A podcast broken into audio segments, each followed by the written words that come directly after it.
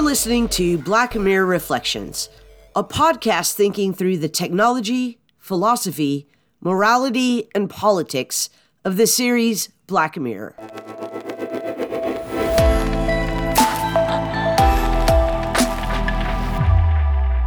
Welcome back to Black Mirror Reflections. Today I'm joined by David Gunkel to talk about USS Callister, the first episode of season four of Black Mirror, which premiered in 2017. David Gunkel is professor of media studies at Northern Illinois University, and he specializes in, among many other things, the ethics of emerging technology. He's the managing editor and co founder of the International Journal of Zizek Studies and the co editor of the Indiana University Press series in Digital Game Studies. David is an extremely active international speaker and a wildly prolific scholar who has, in only the last two decades, published nine separate monographs on the philosophy of technology, internet studies, digital ethics, and AI robot ethics. And I'll provide links to all of those in the episode notes for this podcast. But I do want to highlight two of them right here at the beginning. I've used sections of his 2012 book entitled The Machine Question Critical Perspectives on AI, Robots, and Ethics for several years in my philosophy of technology class to great effect. And then just this past year, I began assigning his 2018 book, Robot Rights, which was also a hit. David's books are smart, timely, carefully argued, and compelling, but they're also fun and provocative, which makes them eminently teachable. So I highly recommend David's work to any listeners interested in getting their feet wet with tech ethics, but especially to my colleague listeners in academic philosophy who might be looking to punch up their syllabi.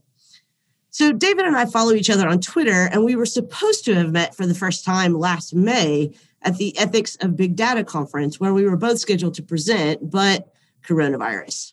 So, this will be my first actual conversation with David, and I can't wait to dig into Black Mirror's USS Callister with him. Welcome, David. Hi, thanks for having me. And it's really nice to finally meet you, at least virtually. Uh, too bad we couldn't have done it uh, in a face to face physical setting, but that'll be on the horizon, I hope. Yes, yes. And, and next time when we get around to meeting at the big data conference, we can, you know, just say we're old friends. exactly. We've done this before.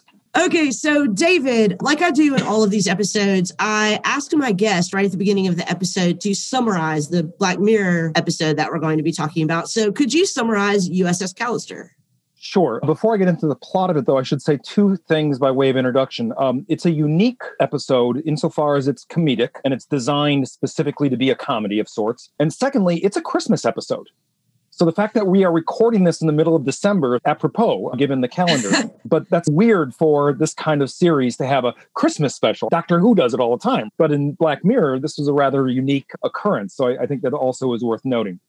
So the USS Callister episode is about a disaffected chief technology officer who has developed this platform called Infinity, which is a kind of massively multiplayer online role-playing game that uses immersive uh, technologies to create a virtual reality experience and you live out a fantasy where you are commanding a starship and moving through space. And this guy, although very successful in his uh, work, and his name is uh, Robert uh, Daly, I should say, so we, we know who he is. So, Robert Daly is a very successful programmer, creates this incredible piece of code and this platform, and then launches a company. And the company is run by a friend of his who is the chief executive officer. Unfortunately, Robert is not much liked by his colleagues. He's a social outcast, doesn't really get along with people. And what he does in order to make up for his lack of social contact in the real world, does what all good gamers do moves his social interactions online. And instead of playing the game as it was designed, he creates a mod. And the mod that he creates is a emulation or simulation of a special TV show that he liked from years ago called Space Fleet, which is, as you can already anticipate, going to be a kind of campy parody of Star Trek. So he creates a mod of his game that looks very much like a Star Trek kind of experience. And the only other really interesting thing that um, you need uh, by way of setup is that the people populating his mod environment are his coworkers, but not willfully. He actually does a sort of digital upload of his coworkers, and then they are there to serve his whims. And so the story follows him living out this alternative experience in his uh, fictional world where he is rather uh, sadistic to his coworkers as a way of getting back at them for excluding him. And it's the story of how the coworkers in the form of the avatar in the game take control of the situation and strike back, having a kind of a sentient avatar uprising, if we could say it that, and take uh, revenge on him. Also, unique in the Black Mirror universe, it has a happy ending. The avatars actually win, and the evil doer is banished from any other activity in this world or uh, even in the real world from that uh, point forward. One of the things that I'd like to talk about first is that this episode is using something that actually is used in other Black Mirror episodes, which is this idea of a digital copy of a human consciousness. It's important to say that it's a copy because, of course, the original human consciousness from which this copy is made still exists in the IRL world. And then this copy exists as it does in White Christmas and also perhaps also in Black Museum, the episodes White Christmas and Black Museum. It the copy exists in a digital or a virtual world. However, these are, as you say, fully sentient consciousnesses. And I'm just curious, since you work so much on moral questions about the moral agency and the moral patiency of robots, intelligent robots, do you see a kind of major difference in asking those same questions about these cookies or digital copies, virtual digital copies, than the kinds of questions that you would ask about sentient machine intelligences? Yeah, it's a really good question. And it's about a certain division between what is a representative copy and what is a sort of standalone sentient entity. So, in game studies, we've been talking about avatar abuse from the time of the LambdaMOO experience in the rape in, in cyberspace. And that whole idea was what are the ethics of abusing an avatar when the avatar is controlled by a human user sitting behind a computer? This sort of takes that one step further and says, okay, now what if the avatar is its own standalone creature with its own set of experiences and knowledge that is separate from the human consciousness from which it was derived.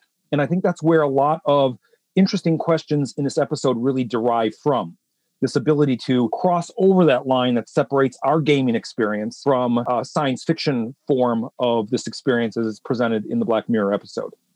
And I think that then raises a great deal of questions about artificial life and how a constructed artificial entity would have relationships to us and what would be our responsibilities in the face of these other kinds of creatures. Again that question is an old question. It's as old as frankenstein right? Um, the idea that you could create artificial life and then the artifact that you create speaks to you and requires you to respond in a certain way. And in the case of robert daly his response is pretty bad he uses his creatures uh, in a way to appease his desires to act out his frustrations on his coworkers. So, what do you think is significantly different about the kind of criticism that someone might make of a virtual online player like Robert Daly, who is just, you know, abusing avatars?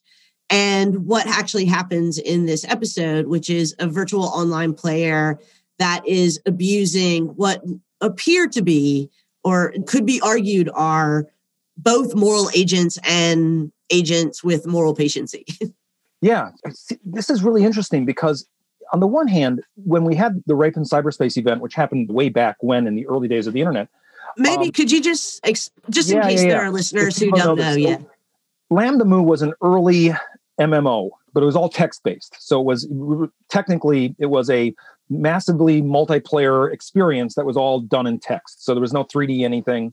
All the avatars were textually described. All the activities were done on keyboard and described in text form. So it's online uh, community theater of abilities of people all over the world to connect. And it was modeled on a house.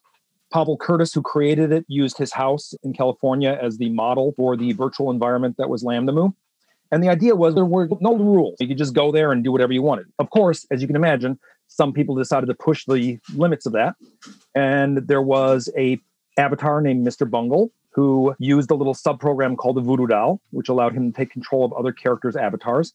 And he used that to make them violate themselves or make the avatar violate itself. And the users of those avatars could only watch in horror as they saw things scroll across their screen saying absolutely disturbing and disgusting things about what they were doing in avatar form. and it was called a rape in cyberspace. And I do have to recognize that there's been a great deal of debate about that use of word because rape is an underreported crime in real life. And people thought that Julian Dibbell, who wrote the Rape in Cyberspace article for the Village Voice, was taking some liberties by using that term. But it was actually the people in LambdaMOO who were violated who used that term. So he uh, often points that out. But it is a situation of loss of control. And this is loss of control over one's avatar. Now, the way that Mr. Bungle, whoever this person was, and we think it was a group of people in a dorm floor at a university in New York, the way that they excuse what they did is they said, We're not hurting anybody. We're just playing with avatars, and that doesn't really create any harm. And that is often the way that we excuse this kind of behavior. We say, These aren't real things. These aren't really objects that have feelings or are sentient and therefore we can abuse and use and do whatever we want to them and not really worry about it because they don't really feel anything. The episode i think crosses the line that says what if they did feel something? And what would that mean? One way to respond to that question is to say at that point yeah you'd have to be worried because it's a sentient creature and you don't want to harm even an animal that's sentient. Why would you harm an avatar that's sentient but that requires that we postulate this idea of sentience in the avatar, which is a pretty big ask when you look at current robots and AI in terms of what they are able to do or not do. There is another way to ask this question, or at least to address the question what effect does it have on us, the users who do this? Yeah, yeah.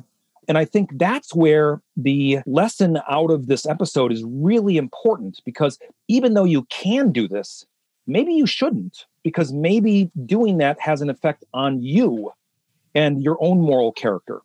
And that whether or not the avatar feels something or doesn't feel something isn't necessarily the important question. The important question is what permits you to give yourself the permission to engage in this kind of sadistic behavior. And I think that's where the episode really resonates for a lot of online experiences right now where we don't have sentient avatars because the lesson is well, maybe sentient isn't the important issue here. Maybe the behavior of the player is the important issue.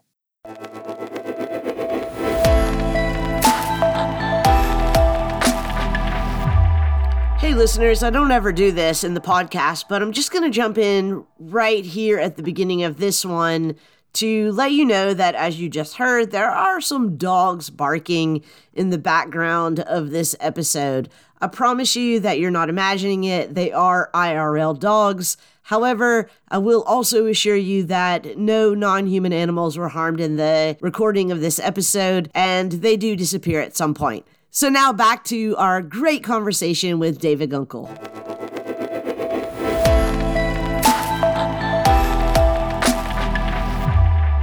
I'm going to ask this question, and it's a little bit of a devil's advocate question because this is not actually my own position. But I do think that some people might, you know, push back on that and say, but isn't this the kind of same sort of conservative, pearl clutching argument that people have always made about rock music and video games that violent games make people violent, music makes people violent, when in fact there is actually pretty almost no evidence to mm-hmm. demonstrate that's actually true.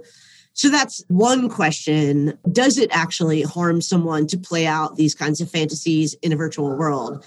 But my second question is about the significance of that question, whether or not the virtual avatars are sentient, because it does seem to me an entirely different phenomenon to play out fantasies of harming others and know that that the harm is felt by the others than it is to play out fantasies of harming others in some kind of psychological game to whatever boost one's confidence or cleanse whatever or this sort of a cathartic mm-hmm. way no it's a really good question because it goes back to a very old discussion we've been having for decades now first with television and now with video games as to whether or not violence begets violence and the fact is as you've pointed out all the studies that have been produced have resulted in inconclusive data. We don't know.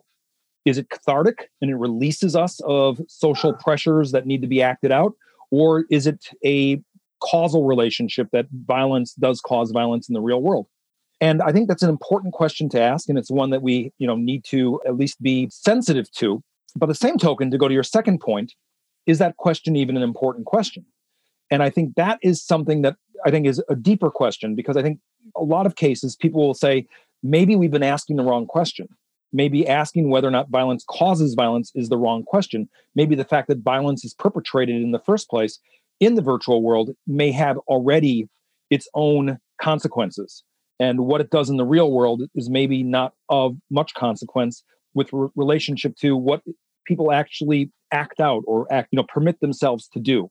But I don't have a suitable final answer to this because I think this is a debate that is still ongoing. And it makes sense because this technology is so very new. We don't know what the effect of this is. We've seen this kind of worry with every media that has come out in hundreds of years. We used to worry that violent literature would make people violent. Now, today, if our students read anything, it doesn't matter. As long as they're reading, we're happy with it. So I think we're we're at the beginning unless it, unless it's the internet and then we're suddenly yeah, really worried exactly. about it all over again but i think because this technology first with video games now and eventually with augmented and virtual reality these things are so brand new we don't know the long-term effects of any of this stuff in any sort of real way. But i do think we have to ask the question what is actually happening in the virtual world with regards to this activity? And not postpone the question to what happens as a result of that in the real world. Because i think that might be a question that's premature the difference between art forms like television and film and music and even video games as we now experience them and of course theater are different in kind and not just in, or are different in kind and not just degree from something like a fully immersive virtual experience that we that I wonder whether or not we can in fact treat that as theater in or as an art form and then apply the classic categories of the catharsis and whatever other emotional or or intellectual kinds of benefits that we may gain from it that this idea that we that we live in an alternate reality or that we can experience things in an alternate reality has entirely different moral consequences so I, I think these things re- reverberate in two directions, both backwards and forwards. So in terms of the way it reverberates in the forward-looking direction, we can ask to what extent does all this theorizing that we've done about tragedy and about theater and about uh, suspension of disbelief and literature to what extent do all those theories inform what we do and how we make sense of this new immersive experience and that's sort of trying to apply the past to the future. But I also think there's a way in which this works backwards. That is, this new art form, this new way of creating experience that is simulated and that is immersive, also has a way of helping us to inquire about the way these theories were formed in the first place. Just because Aristotle had a theory of catharsis doesn't mean that it has to work. We may have to rethink that entire theoretical apparatus to try to understand how tragedy functions and the effect that it has on our consciousness and our on our psyche. So I think the fact that we are asking these questions has to be read in both directions, both how we apply the past to the future and how we apply the future to rethink the past. I do like what you say about, you know, kind of overinflating the relevance or at least the applicability of Aristotle's theory of tragedy I think the same thing can be said of most of psychoanalytic theory as well. You know that that there are there are limits to that you know critical discourse. So let's imagine that the game and the world as it's presented in USS Callister is real. Do you think that the avatars in the game are moral agents? Yeah, it's a really interesting question. So if we take the avatar as it's presented in the episode, and the, the way that it's it's contextualized. I would say that then the avatar is situated as an agent, that those avatars are able to make choices and make decisions. The big decision being to overthrow their master, obviously. But that is an agential kind of decision making that occurs by the avatar. It doesn't occur with the real world people directing their avatar to do these things. The avatars actually do this on their own and rise up in revolt against the oppression that is visited upon them by their overlord. So, do you think that the harm that was done to them is primarily harm done in the game? Or do you think that they're revolting for the harm done to the in real life person of which they are a copy? It, it's a good question because they're clearly aware, the avatars within the games, within the structure of the game and in, in the instruct, uh, structure of the episode, they're clearly aware of the outside world. They know they're clones. So they're very cognizant of the fact that they're copies. They even say, we are copies. I think then, as a result of that, they probably have, they don't express it, but I think probably it would be part of their way of thinking through the impact of whatever it is they're suffering because they would think it's not just I who am suffering, but I'm empowering Robert Daly to think this way about me in the real world. And what effect would that possibly have? Do you think that Robert Daly thinks of them as in the way that we currently think about video game avatars? These are not actually real people. I have no moral responsibility to them. He seems like I do want to go back to the way that you described him, which was pitch perfect, which is that he is, in a way, the kind of poster boy of the IT guy. He's socially awkward. He's a little bit of a loner. He obviously is sexually frustrated and suffers from a kind of million slights and disrespects that he's never actually acted on with any kind of agency and ends up as you say taking and playing out himself as this very captain kirk-ish hero and commander in this virtual world. But he doesn't seem like a bad guy in real life. He doesn't seem like a malicious or evil or so it's hard to believe that that he could do these sorts of things in the game. And and the game is called wait is the game called uss callister? The company is called callister. The game is called infinity. So it, yeah in infinity he actually we have to believe that he does think that infinity is just a game and the avatars in that game are just super advanced simulations of consciousnesses and not something that might properly be considered a consciousness in itself. Like the, per- the person who designed the game knows that these aren't agents. Let me answer in two ways. One is a sort of film critical way, and the other one is more directly within the game and, and the episode itself. From a film criticism perspective, I think one of the problems with the episode is that it moves very fast and that it has to telegraph a lot in order to mm-hmm. do its ex- exposition of narrative. And I think as a result, some of the motivations of this character get really truncated and they, they can be brought forward very fast in a way that a film would be able to develop in a little more careful, nuanced approach. And I think for some viewers, that approach to telegraphing his emotions and his behavior was a little unbelievable in terms of its portrayal. But that's probably more to do with the fact that this is an hour episode. Actually, it's 76 minute episode, but close to an hour. And you didn't have you didn't have two hours to work this out. A more careful exhibition exposition of his character, I think, would have made this a little more believable in terms of how he acts. Now, that said, there is a really interesting insight that is being portrayed in his character. Really, it's a two twofold thing. One is his real life character is an incredibly passive kind of object. He doesn't really take much responsibility for anything in his world. He people act on him and he's the receiver of people taunting him, people doing things against him, whatever. He's not very active in his life. And so he finds his way to be an active agent in the game. And I think this does speak to a lot of experiences of, especially adolescents, but not just adolescents, adults too, who feel very impotent in their real life existence and are able to find expression of agency in games. And that we shouldn't be too quick to write that off. Now, in his case, with Doyle, uh, Daly, in his case, it's sadistic, right? So it, it turns bad.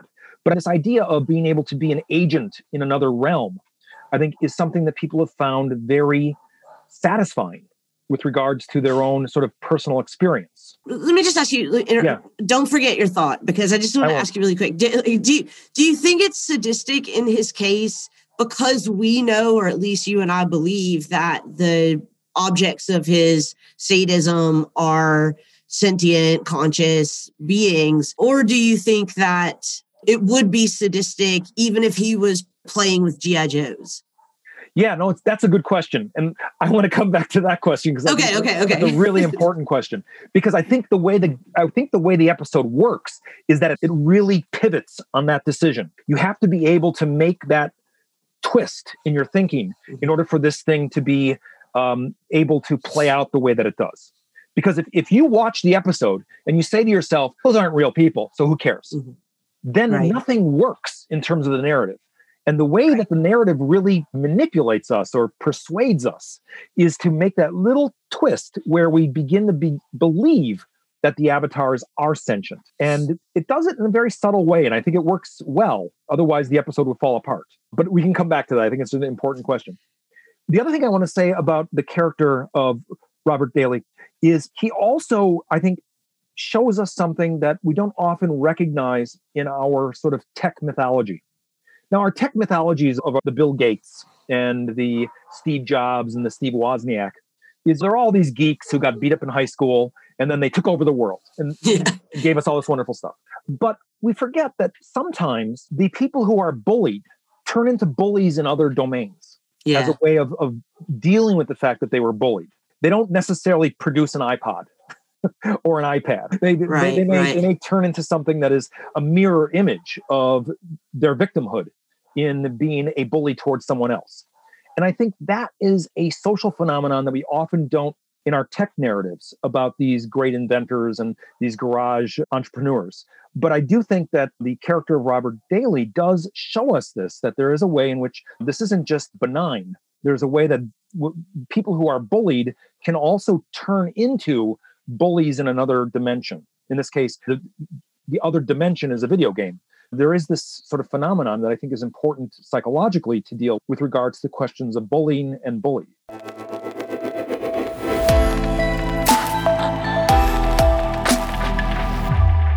there was a piece in The Verge, I think it was written by Nick Stahl, it was a review of USS Callister. And he basically made the argument that what this episode was about was showing us that all of the kind of nightmares that we had about some super intelligent AI taking us over and making us suffer, destroying us, are not half as frightening as what is in his in his argument anyway, much more likely to happen, which is some emotionally stunted tech exec that has sociopathic tendencies and is drunk on power, creating a game that gives him a way of playing make believe and working out all of his needs, social needs, and in real life and translating them to some sort of game. I think that is an interesting read of the episode that it is replacing the classic sci-fi alien or monster or robot AI with just a regular human being that actually probably will have these kinds of powers should they ever come about. I also want to say that Jesse Plemons, who is the guy who plays Robert Daly in this episode, is fantastic. If you were a fan of Friday Night Lights, that's where I originally remembered him from. It was a, a football, Texas football series but he also played uh, a character in some of the later seasons of Breaking Bad. But he's absolutely pitch perfect in this episode as being able to really play two characters. On the one hand, his in real life awkward stumbling, fumbling character. And then this melodramatic hero type Captain Kirk character. And he goes so far as to adopt this really unidentifiable accent and completely idiosyncratic kind of pacing of his words that is very reminiscent of early William Shatner in, in Star Trek. So I, I, had read that when he was cast, and when he was cast, they were thinking of him from the beginning. Like the entire episode was organized wow. around him, which I think is very smart casting because he's perfect. You're exactly right. Yeah. But after he was cast, he's watched a lot of Kirk. He watched a lot of Star Trek and yeah. really learned how to manipulate the Kirk sensibility and then the Kirk bravado and everything else. And I think he does it on the episode in a way that's absolutely on target. He just really delivers that Captain Kirk esque kind of character in a way that only Shatner can do. And, and he does it so extremely well as his uh, character in the Star, uh, what is it, uh, Space Fleet. right. And he manages to do it in a way that is, you know, it's slightly funny because it's familiar to us and so it keeps this kind of low key, sinister uneasiness about the whole episode. I'm not sure if this is supposed to be funny or not. Right. Right. right. Yeah. And, no, I, and Yeah, which is actually, I think, a really interesting artistic choice because what the episode really is about is I'm not really sure if this is a moral dilemma or not. Or, like, I'm not sure if this is fun, if this is a game, or if this is real life, if this is a real philosophical moral problem. And so much about the episode, I think, really just reinforces that. And I think it speaks to the strength of the writing because they don't play it for cheap laughs. You could see this being done very campy and being very sort of everyone winking and nodding and aha, isn't this funny? Um, you're exactly right. It, it, you don't quite know how to register the comedy. And I think that makes it even more interesting because at one and the same time, it's funny and disturbing. and I think that's what makes it really a powerful piece. Yeah, I do want to say one thing about the episode that is campy and that I do actually think is a great strength of the episode. And that has to do with the performance by the actress who plays Nanette. One of the things that she does that's really great in this episode and is totally absent from the original Star Trek for anyone who watched the original Star Trek is that the original Star Trek was, of course, melodramatic and campy without any kind of self awareness at all. And what she does in this episode is when she appears in the virtual world and is still figuring out what has happened to her and where she is now, and is watching this play out, her first kind of initial reactions to being in the game as a character in the game is this kind of eye roll, like epic eye roll. Are you like, are you serious? And that is, of course, what was missing from Star Trek for the whole run of the series was one person standing behind Captain Kirk or Spock and rolling their eyes. But I do think that what it manages to accomplish in this episode is it really does bring to the forefront the kind of gender politics of the episode, oh, yeah. how the episode is really trying to tell us a story about toxic masculinity, about the role or you know the lack of role of women both creatively and technically in the tech industry. So i was wondering if you wanted to comment on any of that sort of the gender politics of the episode. So I'll, i want to comment on both the gender politics and then the racial politics because i think it yes. does a good job with gender politics. I don't think it does a very good job with the racial politics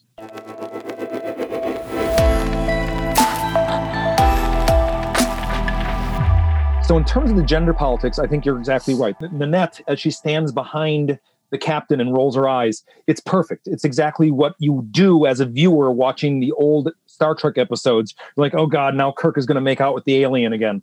And sure enough, he does. He makes out with the, you know, the, so Daly also makes out with the other female members of the crew. And so it is that eye roll that I think is really a, a, an interesting way of commenting on the fact that we've all been rolling our eyes at this, and yet we've been pretty much complicit in our science fiction being full of toxic masculinity in many ways. And so I think there's a very nice way in which that sort of confronts that with some sort of critical response. I also think that the fact that she is the active individual involved in the revolt is an important twist in the standard sort of science fiction story because she's the one that actually is taking the ability to organize everyone else into revolting against the captain and taking control of their future and, and their destiny. So I think there's a way that also speaks to the marginalization of the female characters so often in the older science fiction. Now, where I don't think the episode does very well is with the racial politics. There is one African American uh, member of the crew and, and one either Indian or Pakistani member of the crew. But their position in the crew is always, as it is in the original Star Trek, sort of support characters. In fact, the African American character is almost like a comic sidekick, which then is yeah. back to the old Buddy movie where the African American detective is the sidekick. And so I think what it gains in its gender politics, it maybe sacrifices in its racial politics. Now, again, it's one episode and we can't ask it to do everything.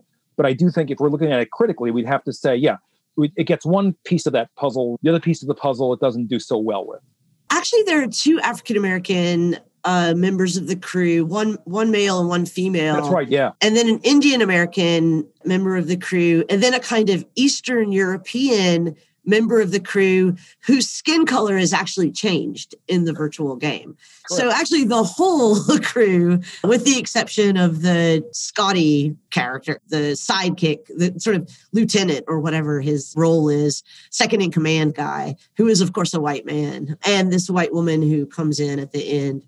Yeah, that is interesting. And I, I agree with you. It is much worse on the racial politics and on the gender politics. Although I will also say that one of the things that I really like about the way that it plays out the revolt of Nanette in the and her using the crew to get themselves out of the game is that she ultimately ends up outsmarting Daly. She's the one that actually hacks the game. And so we have to recognize that she has a kind of technical skill that has gone unrecognized by even the people closest to her. I think this revolt thing is important too, because in, in our science fiction, all of our robot stories, not all of them, but a good deal of them, are robot revolt stories. That the first right. robot story, which is RUR from Carl Čapek, is about the robots being put into servitude to human beings and they rise up against and take over and, and they revolt against their human masters. And we see this again and again Battlestar Galactica, Blade Runner, and now this episode. So the, the trajectory of this narrative where there is the sentient avatar uprising is akin to the robot uprising that we told ourselves time and again in our robot stories. Yeah. So since we're going into the more of the science fiction of it, I do want to talk uh, for a second about one of the things that I think is sitting in the background of this episode, and that is the whole Roko's basilisk experiment. This idea that it's possible that in the future we could be able to create an AI that then I don't know if I want to actually scratch that because I think that's going to take us like 20 minutes to just even explain Roko's basilisk. Okay, forget I even said that. Okay. Where would you like to go next?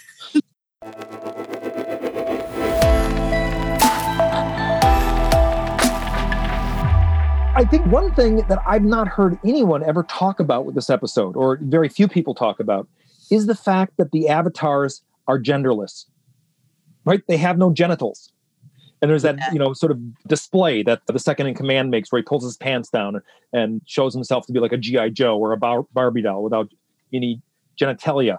And I've often wondered why that was a decision on the writer's part, because clearly Robert Daly is a sexually frustrated man. And why would he create avatars in his world where he has total control in such a way as to not give them genitalia. And I think that's a really interesting decision that was made in the, you know, creation of these avatars. Isn't it because he's a sexually frustrated man that he has to create sexual beings that he can control, but that he doesn't have to sexually interact with to an extent that might reveal him as inexperienced or unaccomplished sexually?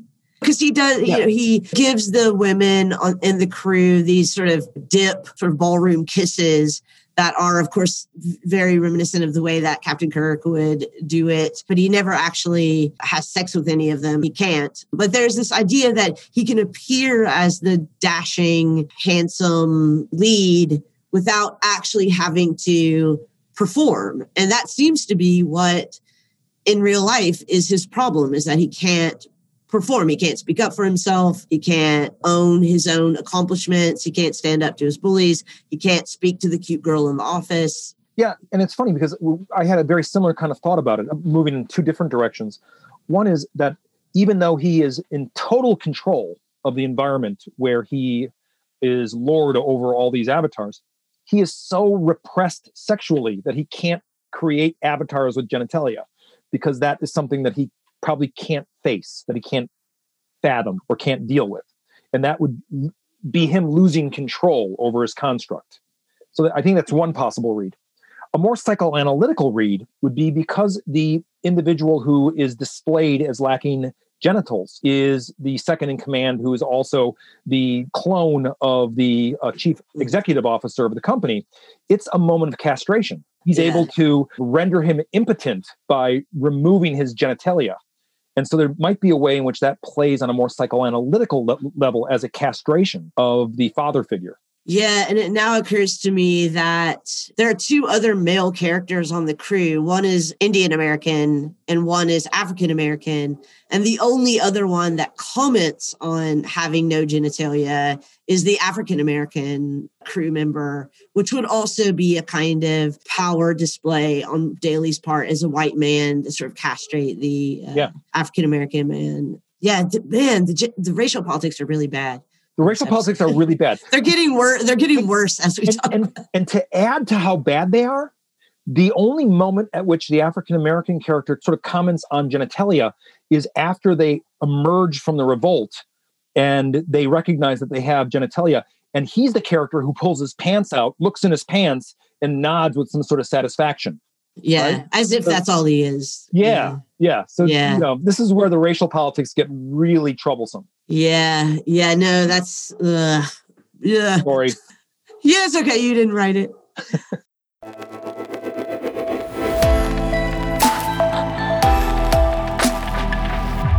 I want to talk about the ending. So you said that this is the one of the few Black Mirror episodes that has a happy ending, and I'm wondering if you th- are characterizing it as a happy ending primarily because the bad guy loses and the good guys win, or the good girls in this case win, or if there are other reasons that you think it's more optimistic or happy. So I would separate happy from optimistic. I think those are different. Okay. Um, Okay. It's happy insofar as exactly you described it. The, the bad guy is put in his place, and the avatars are released from their captivity, and all is all is well. Things are returned to status quo. So that's a standard Hollywood ending. You get some conflict. It's terrible. It's horrible, and yet the good guys win, and that that was the payoff. Optimistic is a different adjective Mhm. because I don't Yeah. think it's necessarily optimistic. I think there's a way in which the narrative is satisfying in the sort of Hollywood sense, but I don't know that this is necessarily an optimistic story. I think it does raise some very important questions having to do with how we interact in the virtual worlds that we are part of and that we create, and what the effect of our behaviors are with regards to how we respond to others in digital form, whether they be sentient avatars or just representatives of, of other users. And I think that is still today a very complicated question that we don't really have good answers for. And if you look at how things have evolved, it seems we've gotten worse with regards to our behaviors online towards one, one another, with online and cyberbullying really becoming much more prominent in a lot of people's experiences. Yeah, and there is a kind of hilarious nod to that at the very end. So at the end, the all the players on this spaceship have escape Daly and warp through space and time and end up realizing that they're now in the cloud and they have no restrictions that they're out of Daly's mod and they can go anywhere that they want and immediately they encounter this kind of voice that's like reply guy on Twitter that who's actually voiced by the actor who played Jesse on Breaking Yeah. Bad, which is the absolute perfect voice to use. Who's send me pics or what do you have to trade or something like that, and then it's get out of here or send me something or I'll destroy you, and they just move on. Which, by the way, for listeners, that's the way to deal with trolls. you know, just fly to another part of the space, but that part of the ending really does make me want to say that it's not only a happy ending, but also an optimistic ending. I'm a little bit less pessimistic about the future possibility of something like uploading our consciousnesses to the cloud. But if such a thing were possible, I hope it is something like the end of this episode, where there's a tremendous amount of freedom and very few restrictions on where you can go and what kinds of virtual worlds you can live out. I was actually just talking just a few days ago for this podcast to John Danaher. That episode, I don't know if that episode will come out before yours or not, but I was talking to John Danaher, and this is one of the kind of arguments he makes in his book, Automation and Utopia, is that there would be a kind of human flourishing to be able to exist in virtual worlds where we have many virtual worlds that we can play in many different roles and we could develop and flourish in that way. And I do think that there's a kind of nod to something like that at the end of this episode. Yeah, I might want to say that it is both good and both happy and optimistic. But that's, of course, entirely contingent on you not being an asshole, the, the guy who ends up floating through dark and empty space alone, which is Daly's fate. Can I give your reading just a little twist? Okay, do it. Go. So, so they escape from one troll, right? They escape from Robert Daly and, and his oppression in, in the virtual world, and they only escape to be encountering another troll.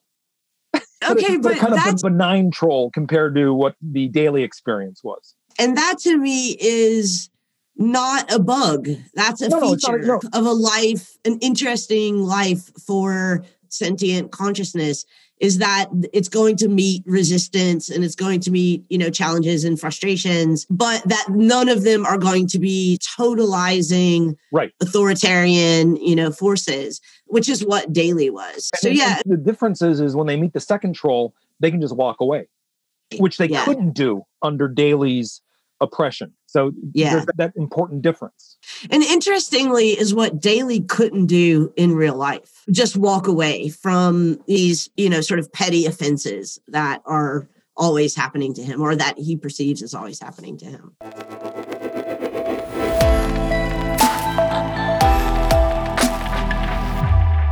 At the conclusion of this episode, please make sure to check out our episode notes at read more, write more, think more, be more.com. That's read more, write more, think more, be more.com, where we'll provide not only more information about today's guest, but also a list of links to books, articles, and other ideas referenced in this episode. Now, back to the conversation.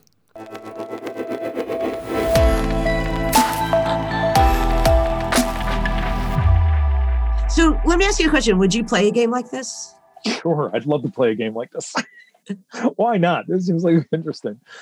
Yeah. Would would you be a proponent of developing games like this? I'm talking about games that include virtual beings that are in every way except for having a body indistinguishable from what we call persons. So it's funny because in, in a way we're already there, not in the way that it's picturing for us in the episode, but we are already in a situation where we encounter others in the virtual world where we are not certain whether the other that we are encountering is the proxy of a human user or an AI generated bot.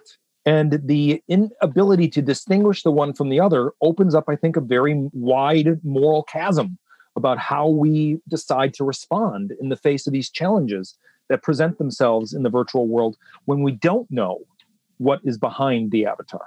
I think you're exactly right. And I also think that's all the more reason to err on the side of excessive humanity, right? Err on the side of granting moral agency and moral patiency, maybe where it isn't earned, just in case. I so I, I do a lot of this with my students. Obviously, we we spend time in video games. We make avatars, and we talk about avatars and about the, the sort of bot controlled avatar versus the human proxy and this sort of stuff. And I had one student do a little sort of online exercise with us, and somebody started abusing this student because they were convinced that the student was a bot Yeah.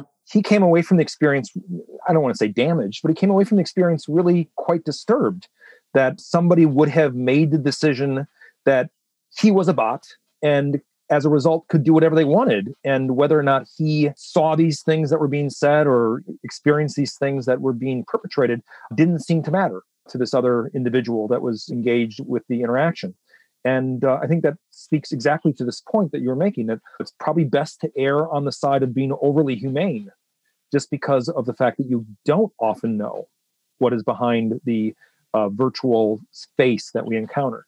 Yeah. And just to return to the comments that you opened with, these kinds of questions and this episode in particular really do again reinforce the way that the series serves as a as a black mirror. The, the real question is not what's on the other side of the screen. Is it real people? Are they real agents? Do i actually owe them anything? The question is what kind of person am i in this encounter even in asking these questions? Yeah, no, that's exactly right. I think part of what we need to do is learn to be a little more superficial in the way that we deal with these things. I think oftentimes we're looking for the prof- profound message behind the scenes. And I think the more profound message that we get out of these things is in what is confronting us right in our face about o- ourselves and the way that the mirror reflects back to us certain things about our own expectations, our own assumptions, and our own sets of behaviors.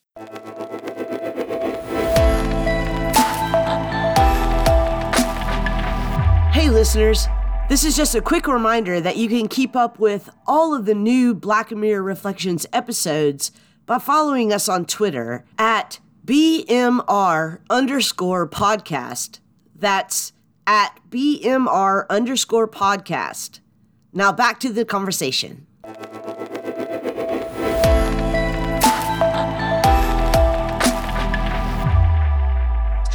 So, David, we're running up against our time here. So, I wanted to ask you three questions that I ask everyone at the end of the episode. I'm going to put them to you all at once, and then you can answer that all at once. Okay. So, the first question is What do you think is the lesson of USS Callister? The second question is What about this episode or the world of this episode or the technology or the moral or philosophical questions that are raised in this episode? What worries you or concerns you or maybe even scares you the most? And then the third question is on a scale of one to 10, with one being a nightmarish dystopia and 10 being a utopia, where do you think USS Callister, the world of USS Callister falls? Okay, go. Go. Right. Okay. So, what is the lesson of the USS Callister episode? Uh, one lesson is don't be an asshole but that's a pretty simple one. But I, I do think the the more uh, important lesson out of the episode is that the move that we are making into virtual environments that started with the massively multiplayer online role playing games with profiles that we create on social media and now eventually with virtual reality avatars where we are fully embodied uh, creatures of digital sorts in the virtual environment I think raises very important questions about how we comport ourselves in relationship to these social worlds.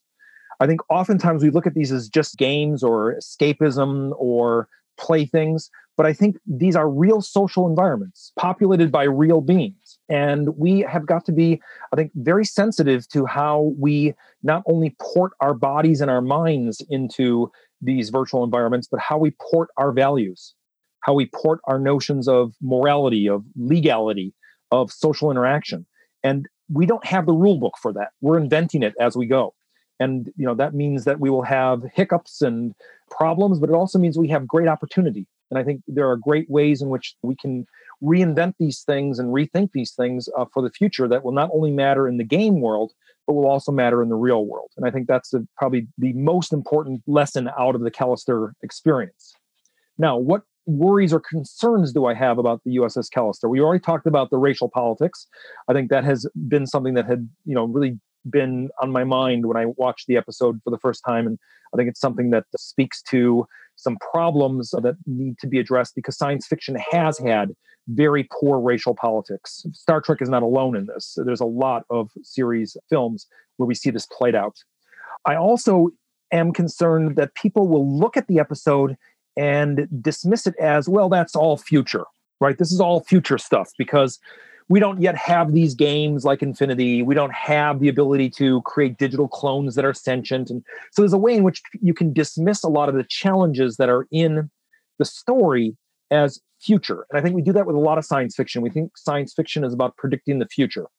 I think that's the wrong way to look at it. Science fiction is about grappling with the present by projecting the consequences on the screen of the future.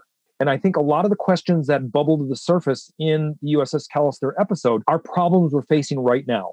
Problems having to do with games and gender politics, problems having to do with virtual versus real, and problems have, having to do with how we recognize or deal with the representatives of ourselves in avatar form and how we respond and interact with them in the virtual environment extending all the way back to the Rape in cyberspace, now to our experiences in multiplayer games and beyond.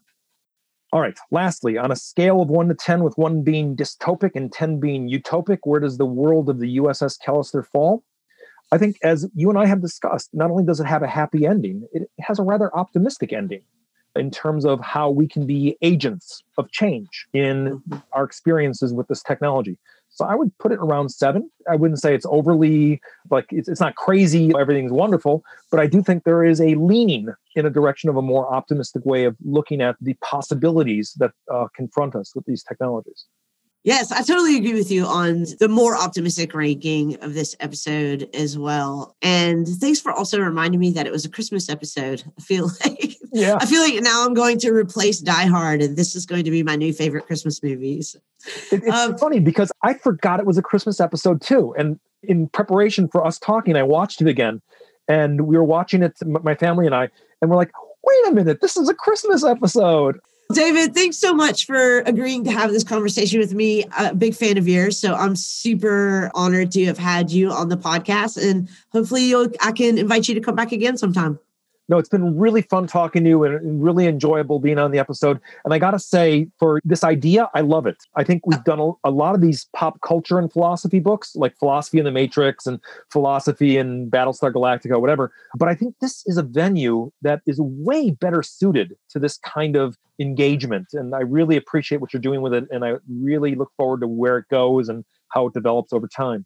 Thank you so much. Okay, everybody, you heard that straight from David Gunkel's mouth. Subscribe to Black Mirror Reflections podcast.